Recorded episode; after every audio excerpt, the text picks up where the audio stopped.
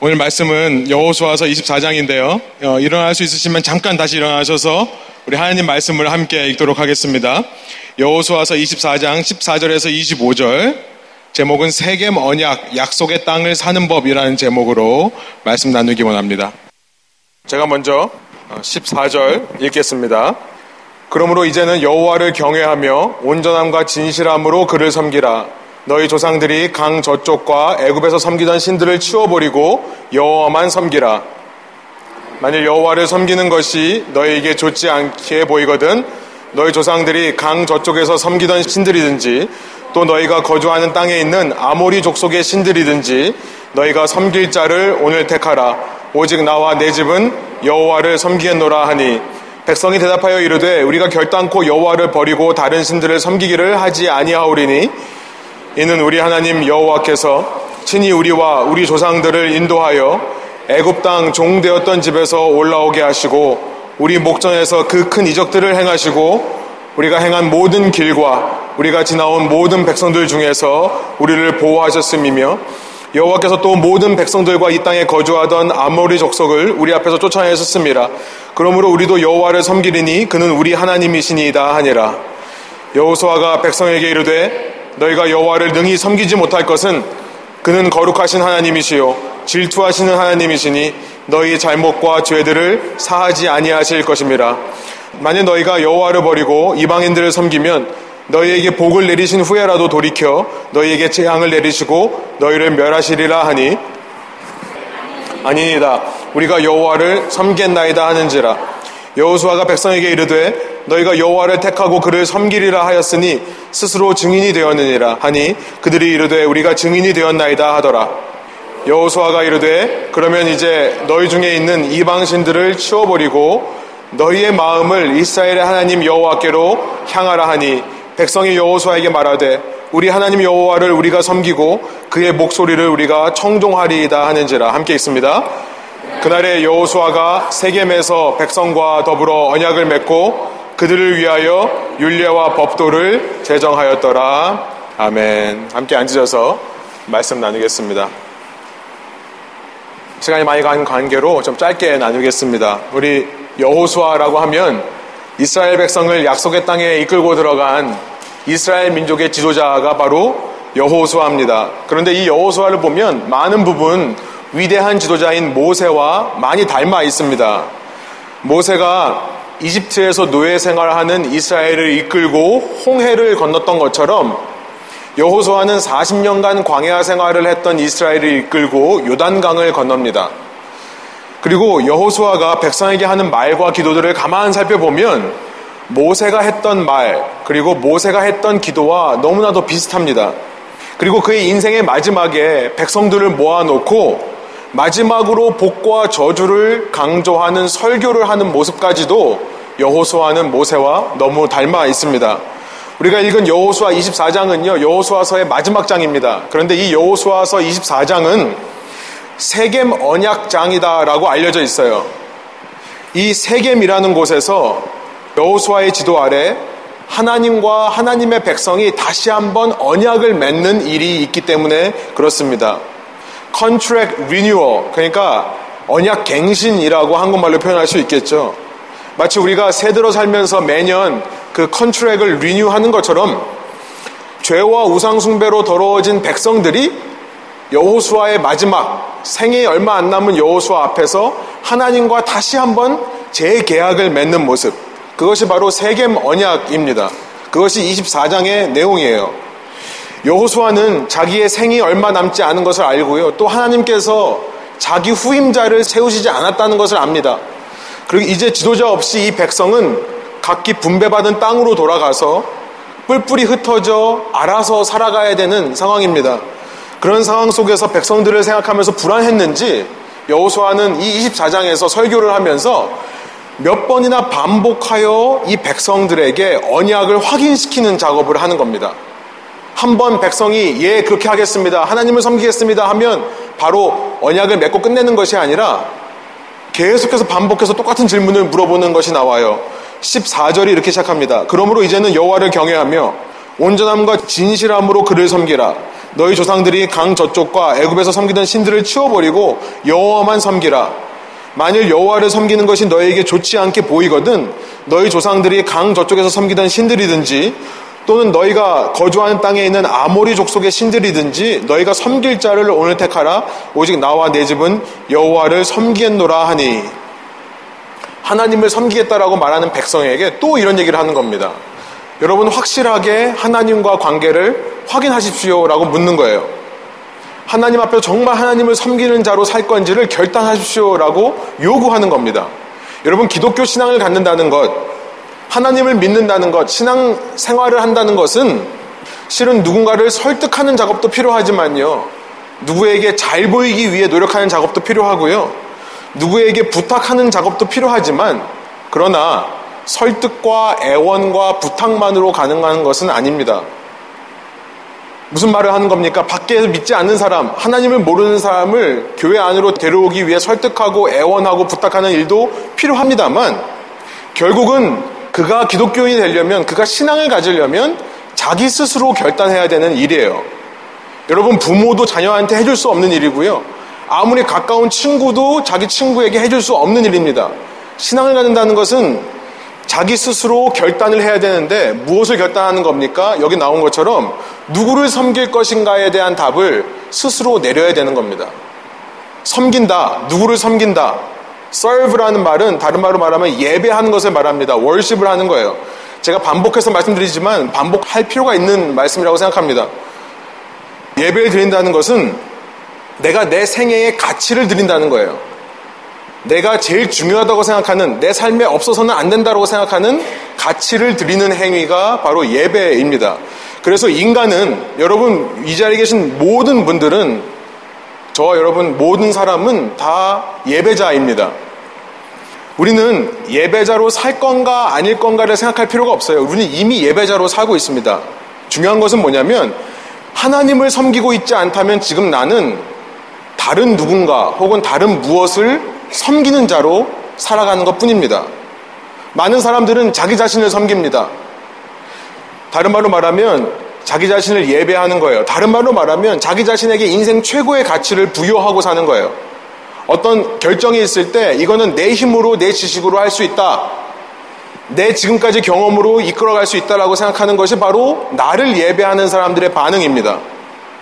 혹은 내가 아니면 다른 사람을 예배하며 사는 사람들도 있는 것 같아요. 때로는 그 사람이 배우자가 될 수 있고요. 때로는 그 사람들이 자녀가 될 수도 있습니다. 그래서 사람에게 매여 사는 모습이 있어요. 때로는 이 세상에 있는 것에게 묶여 사는 사람들도 있습니다.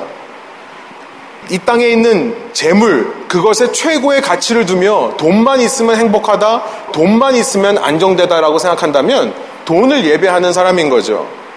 그런 사람들은요, 자기를 섬기는 사람들은 자기 때문에 절망하는 내 자신의 모습을 보면서 내가 이거밖에 안 되었나라고 하는 절망으로부터 벗어날 수 없겠죠.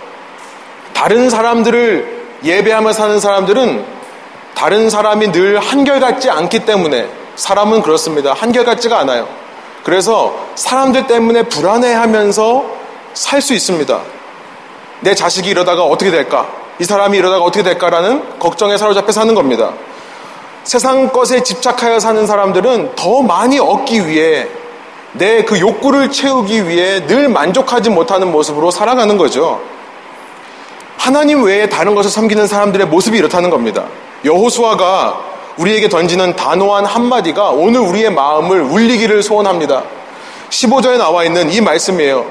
노란 글씨, 너희가 섬길 자를 오늘 택하라. 여러분 가끔 이렇게 기도하는 사람들이 있죠. 어떤 위험을 만났을 때 하나님, 알라, 부처님, 공자님, 산신령님, whoever is out there. 거기 누가 계시던 간에 좀내 기도를 좀 들어주십시오. 라고 기도하는 사람들이 있어요.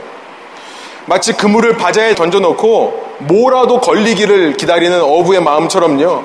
어려운 상황 가운데 내 한계를 만날 때 누군가에게 도움을 달라라고 요청하는 기도입니다. 그런데 하나님은 오늘 이 말씀을 통해 우리에게 결단을 요구하시는 거예요. 저는 이 너희가 섬길 자를 오늘 택하라라는 말씀이 이렇게 들립니다. 하나님의 음성이 이렇게 들리는 것 같아요. 저에게 하는 말씀인 것 같아요. 너 평생 그렇게 너 자신을 믿고 살 거면 너만 믿고 살아. 왜 자꾸 나를 믿는다고 하면서 너는 너 자신을 믿고 살고 있니? 그 말씀인 것 같아요. 너 평생 사람을 의지하고 살 거면 몇 명이 모이느냐, 주위에 누가 있느냐, 이걸 가지고 살 거면 그냥 그거 믿고 살아. 왜 하나님 믿는다고 하면서 그거에 신경 쓰냐? 그것 때문에 마음이 위축되냐? 너 평생 돈을 믿고 살 거면 돈으로 네 모든 문제를 해결할 수 있다고 생각하면 그렇게 살아. 이런 말씀으로 들리는 거죠. 너희가 섬길 자를 오늘 택하라. 오직 나와 내 집은 야훼를 섬기겠노라. 여러분, 이런 여호수아의 고백이 저와 여러분의 고백되기를 원합니다.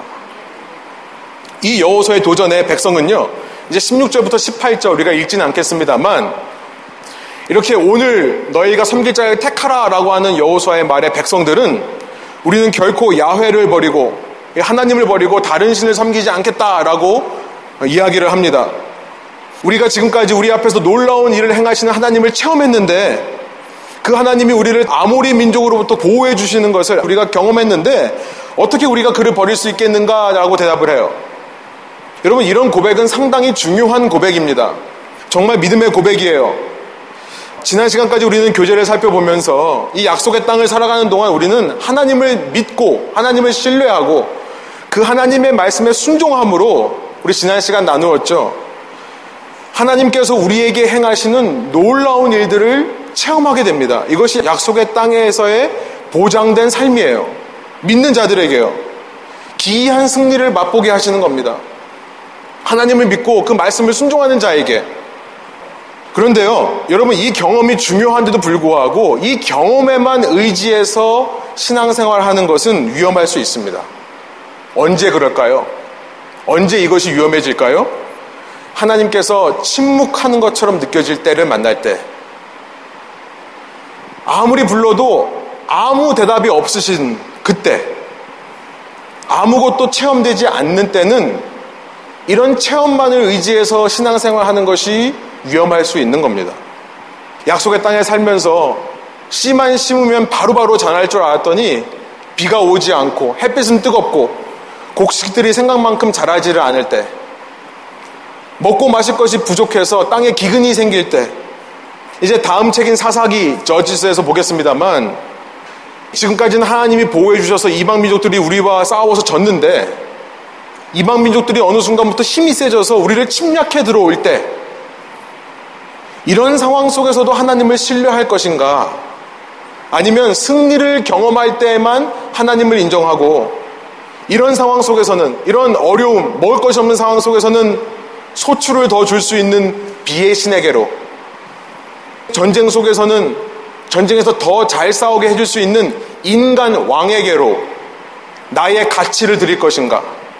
다른 말로 말하면 그들을 예배할 것인가? 그 다른 신들을 따라갈 것인가? 그래서 여호수아는요 백성이 이렇게 말하는데도 불구하고 어 그러면 그렇게 아멘으로 응답하셨으니 이제 하나님과 세계 언약을 맺겠습니다. 이러고 끝내는 게 아니라요. 그런 말을 듣고도 여호수아는 또 이렇게 얘기합니다. 19절이에요. 19절 20절 제가 한번 읽어보겠습니다. 여호수아가 백성에게 이르되 너희가 여호와를 능히 섬기지 못할 거다.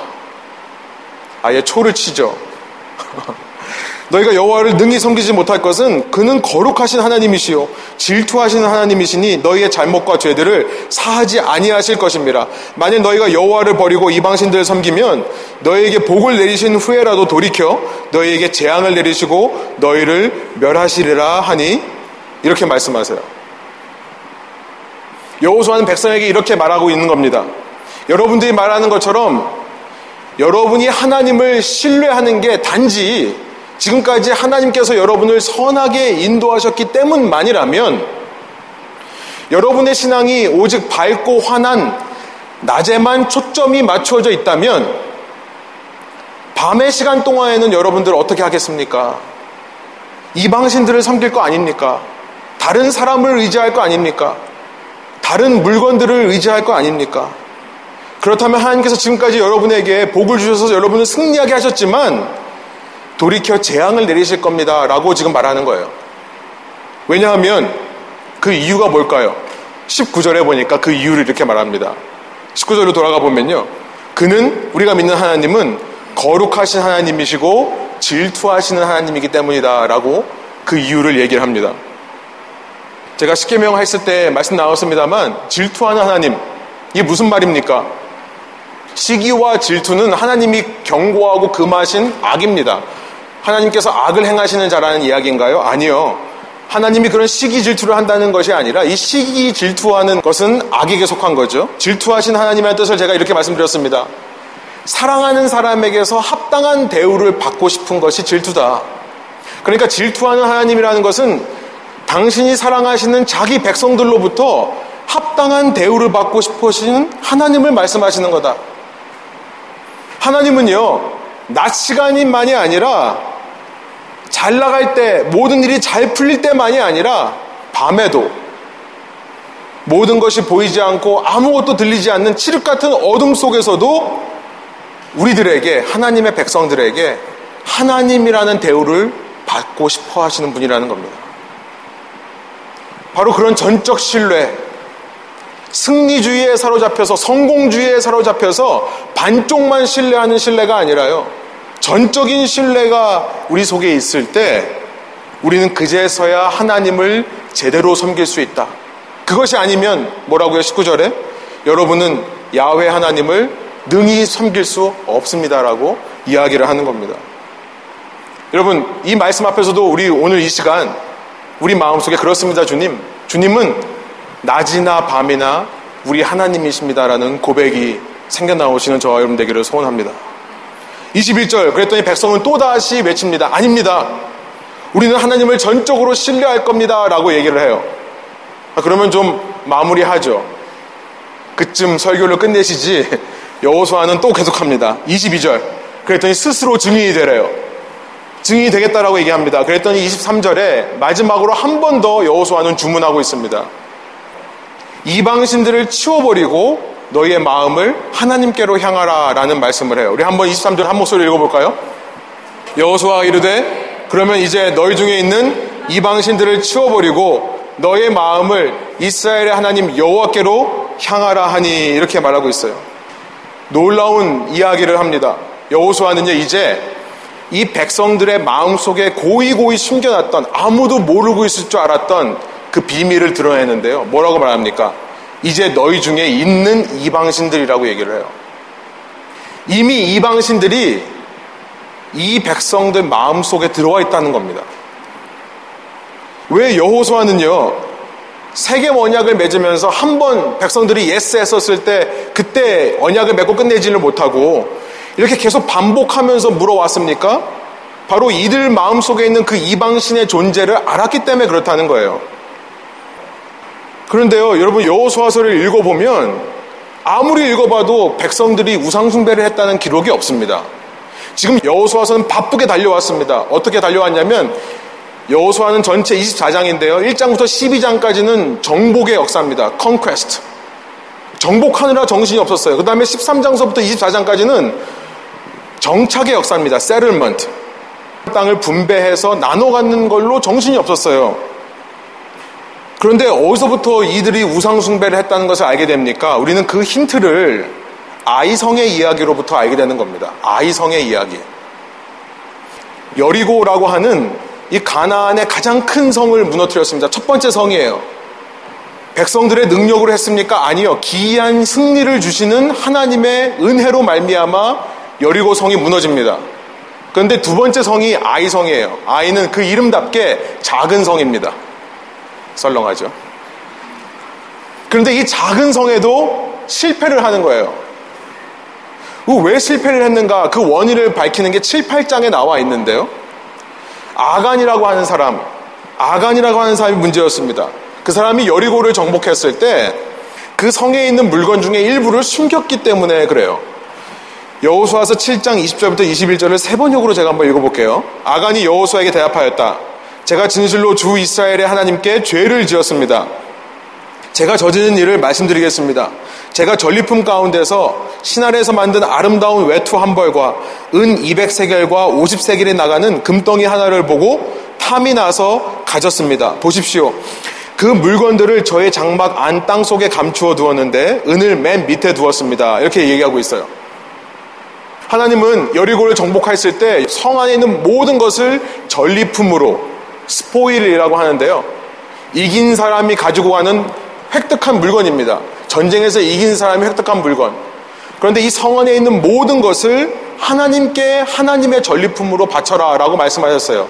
왜요? 하나님께서 그것이 필요하시니까요? 아니죠. 하나님은 그 성에 있는 소유들, 그 성에 있는 모든 가나안의 찬란한 문화 유산들입니다. 그 문화 유산들 속에 우상 숭배적인 가치가 있다는 것을 아세요. 그것을 인간이 소유하게 되면 하나님 외에 그 가나안이라고 하는 세상의 문화대로 살아갈 것을 아시는 거죠. 여러분 이 정복 전쟁이라고 하는 것 제가 1장부터 22장까지가 정복 전쟁이라고 했는데요. 여호수아서의 정복 전쟁은요. 사람이 사람을 죽이는 것이 아니라는 것을 우리는 알게 됩니다. 이것은 하나님이 가나안의 우상들, 가나안의 그 우상 숭배적인 가치를 심판하시는 정복 전쟁인 거예요. 백성은 그의 도구로만 사용되는 겁니다. 이 전쟁은 하나님의 전쟁이었던 거예요. 사람들이 착각해서 이걸 통해 내 유익을 얻으려고 하면 안 되는 거였습니다. 아이성의 이야기는 바로 그 레슨을 주시는 거예요. 어디서부터 우상숭배가 시작되는가? 가나안 모든 민족을 다 쫓아내야 되고 그 모든 소유들은 다 불태워야 되는데 그런데 그렇게 하지 못하는 마음으로부터 우상숭배가 시작되더라. 13장서부터 정착 얘기라고 했는데요. 여러분 13장서부터 여호수아에 등장하는 프레이즈가 있습니다. 구문이 뭐냐면 다 쫓아내지 못하였더라라는 거예요. 그술과 미아갈이라는 족속을 다 쫓아내지 못했더라. 13장 13절의 이야기가 나오고 나서 15장 맨 마지막에는 여부수 족속을 쫓아내지 못했더라. 16장 맨 마지막에는 가나안 족속을 쫓아내지 못했더라라는 말이 있는 겁니다. 왜 쫓아내지 못했을까요? 사람들 속에 있는 죄성 때문인 거죠. sinful nature. 21절을 다시 보여주시면 그 죄성이 이렇게 나타납니다. 보고 탐이 나서 가졌다. 영어로 보니까 see and covet 갖고 싶은 마음이 드는 거죠. 그 다음에 take 가졌다. 여러분 이 세 가지 동사가 바로 창세기 3장에 가보면 하나님의 말씀에 따먹지 말라라는 말씀에 불순종하게 한 인간의 죄를 나타내는 말이었습니다. see, covet and take. 창세기 3장 6절에 보면 여자가 그 나무를 본즉 봤습니다. 뭐라고 그래요? 먹음직하고 보암직하고 지혜롭게 할 만큼 탐스러운 나무였기 때문에 어떻게 했습니까? 따서 먹었다. 따서 먹었다는 말이 take라는 동사입니다. 창세기 6장 2절에 가보면 하나님은 당신의 후손과 뱀의 후손을 가르시는데요.